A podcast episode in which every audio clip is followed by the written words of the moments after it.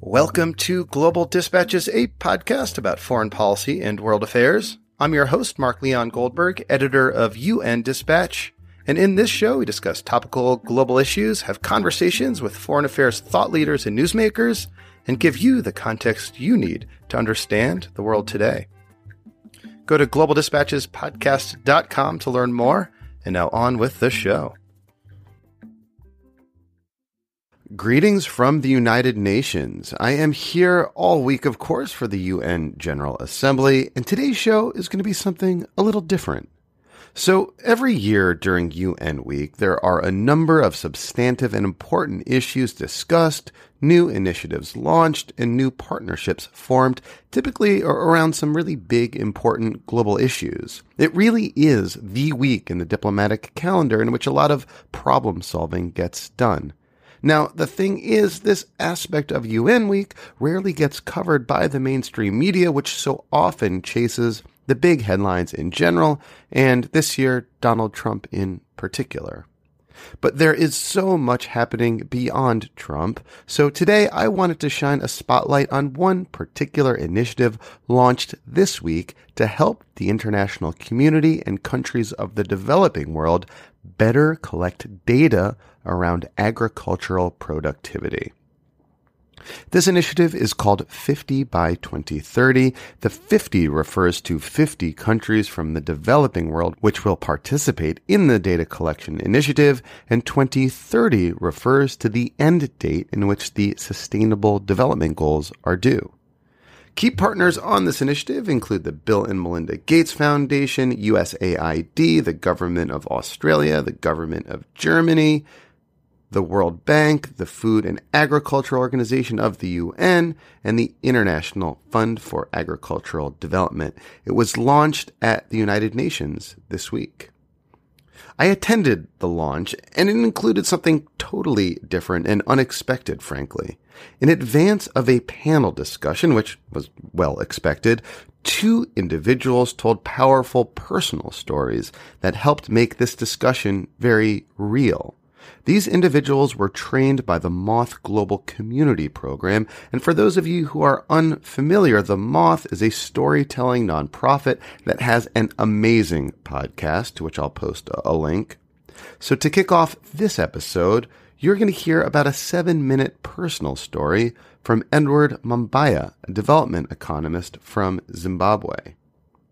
And that story, I think, will provide an important grounding for my longer conversation with Claire Melamed, who is CEO of the Global Partnership for Sustainable Development Data. I'll post a link to the webcast of this event, which was archived on globaldispatchespodcast.com and on UN Dispatch. And I encourage you all to, to check it out and to view the other story that was told by Harriet Mugera, a Kenyan economist. Both were incredibly powerful. Okay, so here is Edward Mabaya on the floor of the Trusteeship Council of the United Nations. Looking for a trustworthy podcast to bring you unfiltered viewpoints and experiences on global health? Tune into Global Health Matters, the podcast that connects silos and amplifies diverse voices to give you a holistic picture. Each month, Dr. Garry Aslanyan from the World Health Organization hosts discussions with guests spanning former ministers of health, award winning journalists and authors, and frontline public health workers. Join listeners from across 180 countries for an exciting season 4 launching in June. Global Health Matters is available on Apple Podcasts, Spotify, and YouTube. The best part about growing up in rural Zimbabwe in the 1980s is that I had absolutely no idea that we were poor. See, these are the days before WhatsApp, Facebook, YouTube, MTV Cribs, and way before the Kardashians. As little kids, our dreams and imaginations were bounded by the big, big mountains that surrounded my village. We did not know what we did not have, and in this blissful ignorance, we were happy. We were very happy. I'm the seventh of 11 children, and like most Africans, I was born and raised on a small rural farm. I have such fond memories of my childhood in the village. With my best friends, Thomas and Wilfred, we spent most afternoons playing with handmade toys, herding cattle, and working in the fields. Through some combination of religious beliefs and traditional beliefs, life in the village always felt like you're acting out a movie script written for somebody else. When tragedy struck, like when my cousin died of malaria, we were told that this was part of God's plan. When the harvest was good, we looked up to the heavens and we gave thanks and praise. In this life that we had very little control over, fate and destiny were convenient, if not comfortable, explanations for this journey that we call life. Fast forward 20 years. I'd just finished my PhD in agricultural economics at Cornell University when I went back home in December of 2003. There's nothing like being home for the holidays. The whole village always feels like one happy family reunion. So on Christmas Day that year, just after church service, my brothers and I headed to the tiny little grocery store that also doubled as a village bar over the holidays. By the time we got there, there was already a small crowd of young men dancing to loud music and catching up on the local gossip. My brothers and I found a corner in this smoke filled room and we ordered a couple of warm beers. So I'm sitting in this room and after a while I see this older guy with slightly worn clothes. He's been looking at me for a while and he starts walking towards me. He kind of looked like a beggar, but given that this was a village, I gave him the benefit of doubt. He came to me, I greeted him and I wished him a Merry Christmas and a Happy New Year. Just as I was about to turn over to my brothers, the man taps me on the shoulder and said, Hey, Ed, it's me, Thomas. Remember me? What? Thomas? My best friend Thomas from primary school?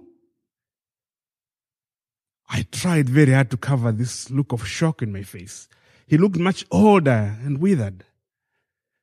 Very quickly, I recovered and I exchanged our secret childhood handshake, which I will not share with you guys because I took an oath to secrecy when I was 10, and I intend to keep it. I invited Thomas to sit down, and Thomas told me that life had not been too kind to him. He still lived in the nearby village where he farmed a small piece of land. He had a couple of goats. He was married and he already had five children. He was especially proud of his oldest daughter, Naomi, who he said she was very, very athletic. After a while, Thomas, Thomas shared with me the struggles of trying to support a family as a smallholder farmer. He told me that on most days he spent countless hours in the fields, equipped with nothing other than a garden hoe and a father's dedication to provide for his family. And yet, every year, Thomas and his family barely harvested enough to feed themselves. And every night, he prayed for a better life for his children. In a way, Thomas' life was exactly like that of his parents before him, and probably that of his grandparents before them. Nothing had changed. As I went back to bed that night, I could not sleep as I struggled with this question of how our lives had turned out to be so different. This is a guy that sat next to me in primary school. This is a guy that taught me to write my first love letter. What had happened? Was I just lucky while Thomas had been unlucky? Was all this random without any rhyme or reason? Was this God's plan? Well, well, God's plan felt like a comfortable explanation for my life. It did not sound like a fair explanation for Thomas and his children. More importantly, as a development economist now, the old explanation of faith just was not doing it for me anymore. I wanted to look for a more causal explanation of how our lives had turned out to be so different. As I started to trace back to our childhood, I realized that our paths had started to split just after primary school. Thomas went to a nearby secondary school that was under resourced. I went to uh, a Catholic missionary boarding school that was a little bit more expensive. Like other success stories in my village, my parents had invested just a little bit more in our education. Perhaps there should be no surprise here as we all know the transformative power of education. However, as I dug deeper, another clear pattern emerged. I realized that the successful families in the village were also some of the best farmers. These are farmers who had gone from just producing enough feed to feed themselves to making the most out of their land. These are the farmers that had well terraced fields that used a combination of manure and chemical fertilizers to keep their soil healthy, uh, their soil fertile. These are farmers that insisted on planting only quality certified seed of improved varieties. And these are farmers that followed the advice of the agricultural extension officers religiously. It looks like farming beyond subsistence had somehow opened up new horizons for their children. This, my friends, is how I made it out of my village. Now, this story is not unique to me. Globally, there are about 2 billion people that derive their livelihoods from smallholder agriculture. In Africa alone, almost two thirds of the population rely on rural farming. And yet, these are also some of the poorest people in the world. These are people that seem to be stuck in this vicious cycle of poverty. I stand before you today as living proof of the power of agriculture to transform rural lives, the power to feed people, and yes, the power to give dignity to people. I still believe that there's an element of luck, fate, and destiny in everybody's life. But I also believe that there's a lot that we can do to improve the odds of those billions of people that are stuck in this vicious cycle of poverty. Unfortunately, I think it's too late for my best friend Thomas. However, it's not too late. It's not too late for his daughter Naomi. Thank you.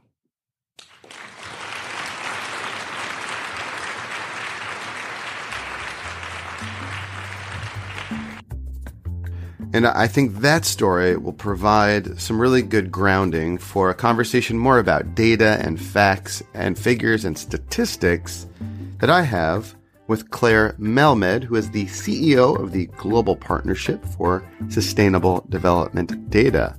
Here is Claire. Agricultural data is any data which helps governments to understand agriculture. So, for any sector, governments need a certain amount of information to be able to know what to do, where to put money, where the jobs are, where the problems are, and agriculture is no different. So there's a specific kind of data that governments collect, um, often surveys of farmers. So they'll go out into the fields and they'll look for a representative sample of farmers who grow different kinds of crops in different kinds of soil conditions and they'll ask them some questions about what do you farm, what kind of yields do you get, what are the problems that you face. Um, so there's specific data which is collected about agriculture. And most countries do this. Yeah. Developed countries, developing countries perhaps less well, but every country that has farms collects this kind of data. Absolutely, as they do in any other sector of the economy. Why? Like, what's what's why would they collect this kind of data? well, it's interesting. Governments didn't used to collect so much data when they weren't trying to do as much stuff. Clearly, if all you want to do, if governments, you know, a few hundred years ago, all they wanted to do was make sure that nobody invaded them and there wasn't a revolution. And you don't need very much, you know, to know very much about your population to do that.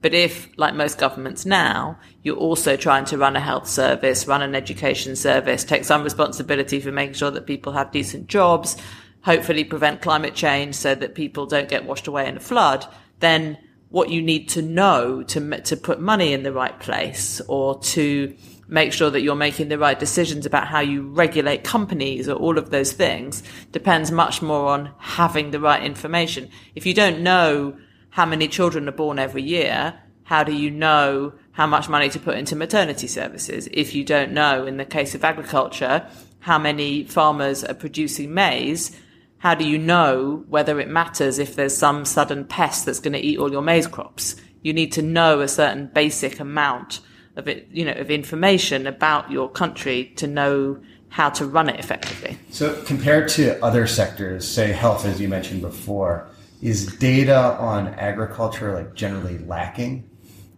I always find it quite surprising given how important agriculture is for the economy and therefore for the politics of so many countries in Africa in particular, how poor the data is that there was a, there was a study recently um, by the Mo Ibrahim Foundation about data in Africa, and they found you know there's many areas across the continent in which data is lacking, but agriculture is absolutely one. And you know I don't. It's difficult to sort of speculate on what's caused this.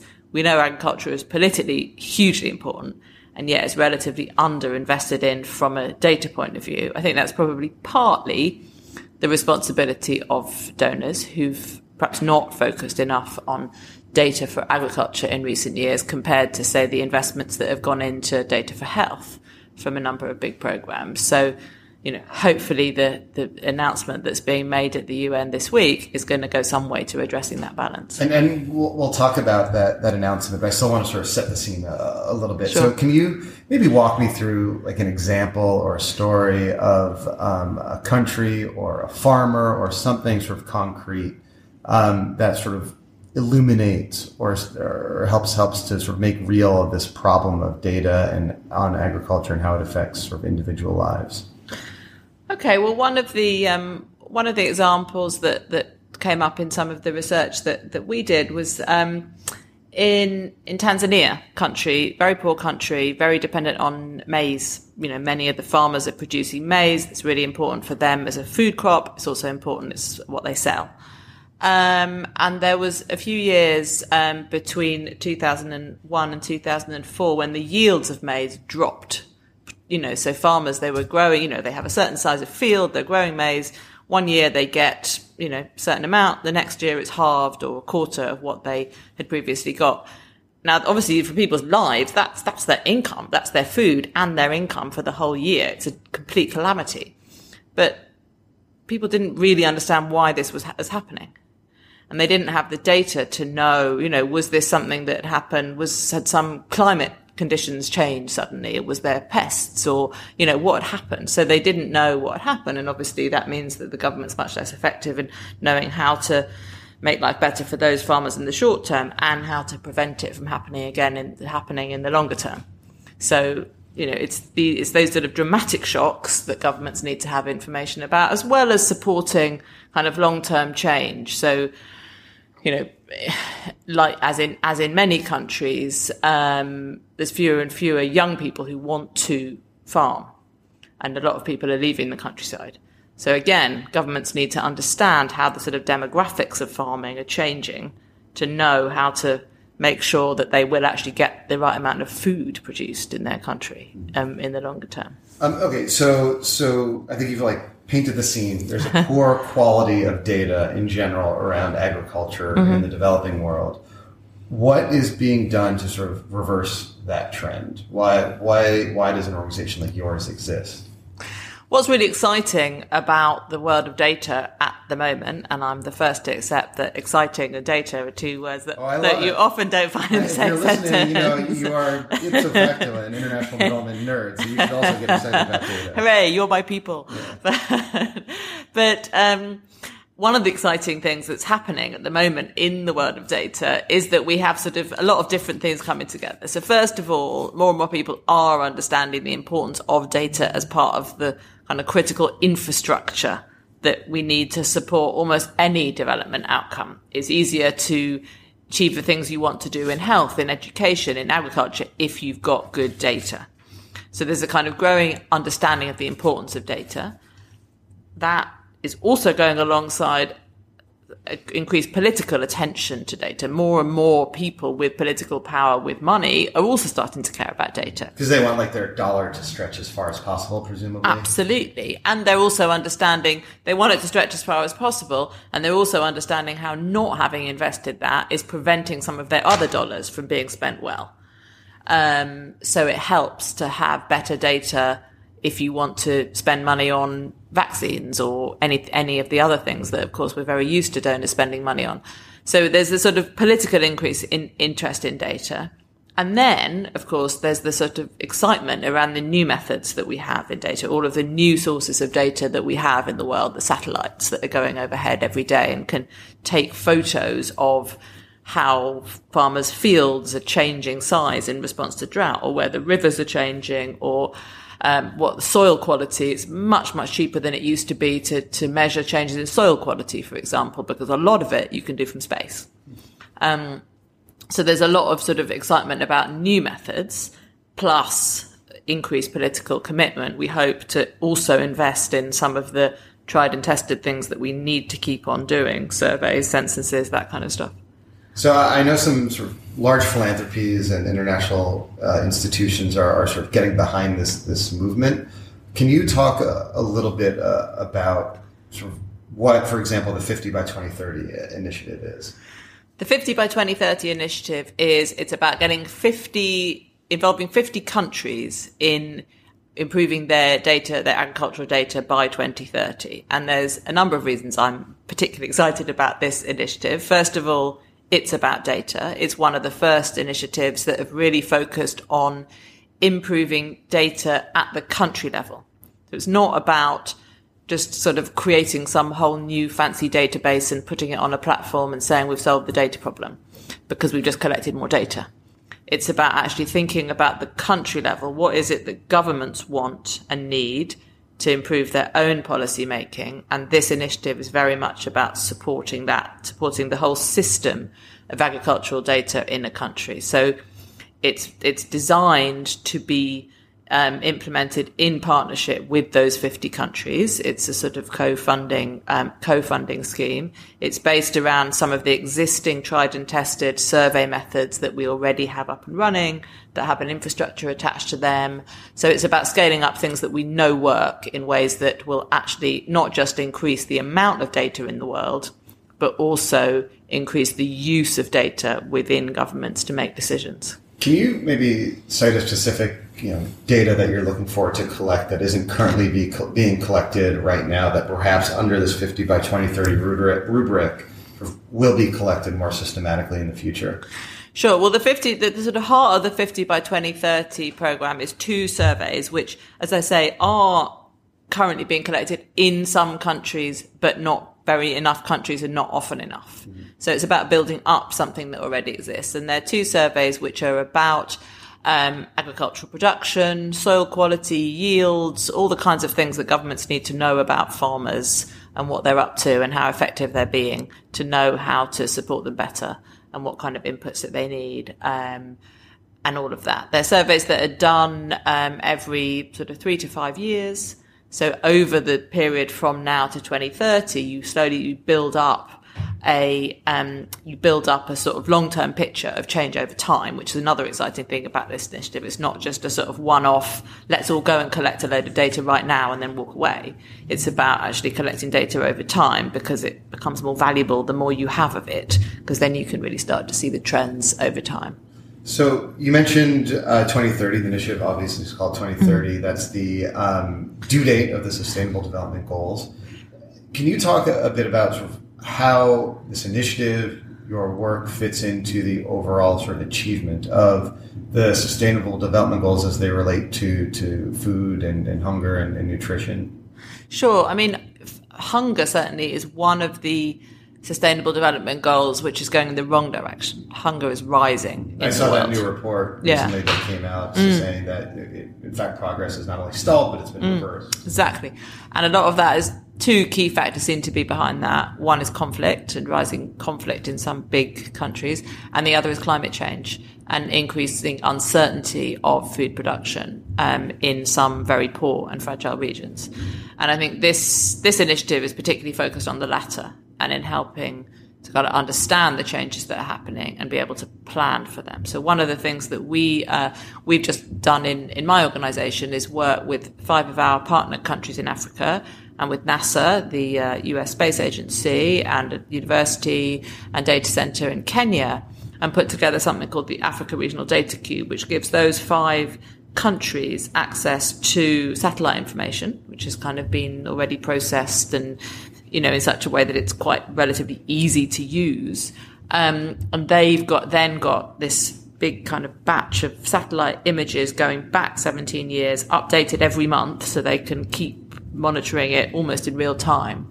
And that's going to help them to see what's happening to water courses as the climate changes, how what's happening to forests, how is, you know, is where is desert, desertification happening, as I say, almost in real time. And it's that kind of data that is going to help those governments to really understand sort of what's happening in some regions of the country where you know, it's hard for people to get to. It's hard for the surveyor to get to. It's not like these are parts of the, you know, these are parts of the country which often are fairly invisible to policymakers as well. So it gives you a kind of visibility over time. It gives you a visibility of places that have been quite hidden and issues that we haven't had very good data on. So, you know, we were kind of joking earlier about how data is, is kind of unsexy, and uncool, but it's sort of like refreshing to know that like a lot of the big guns in, in international development, the Gates Foundation, World Bank are are, are sort of backing initiatives like this to, to kind of do the kind of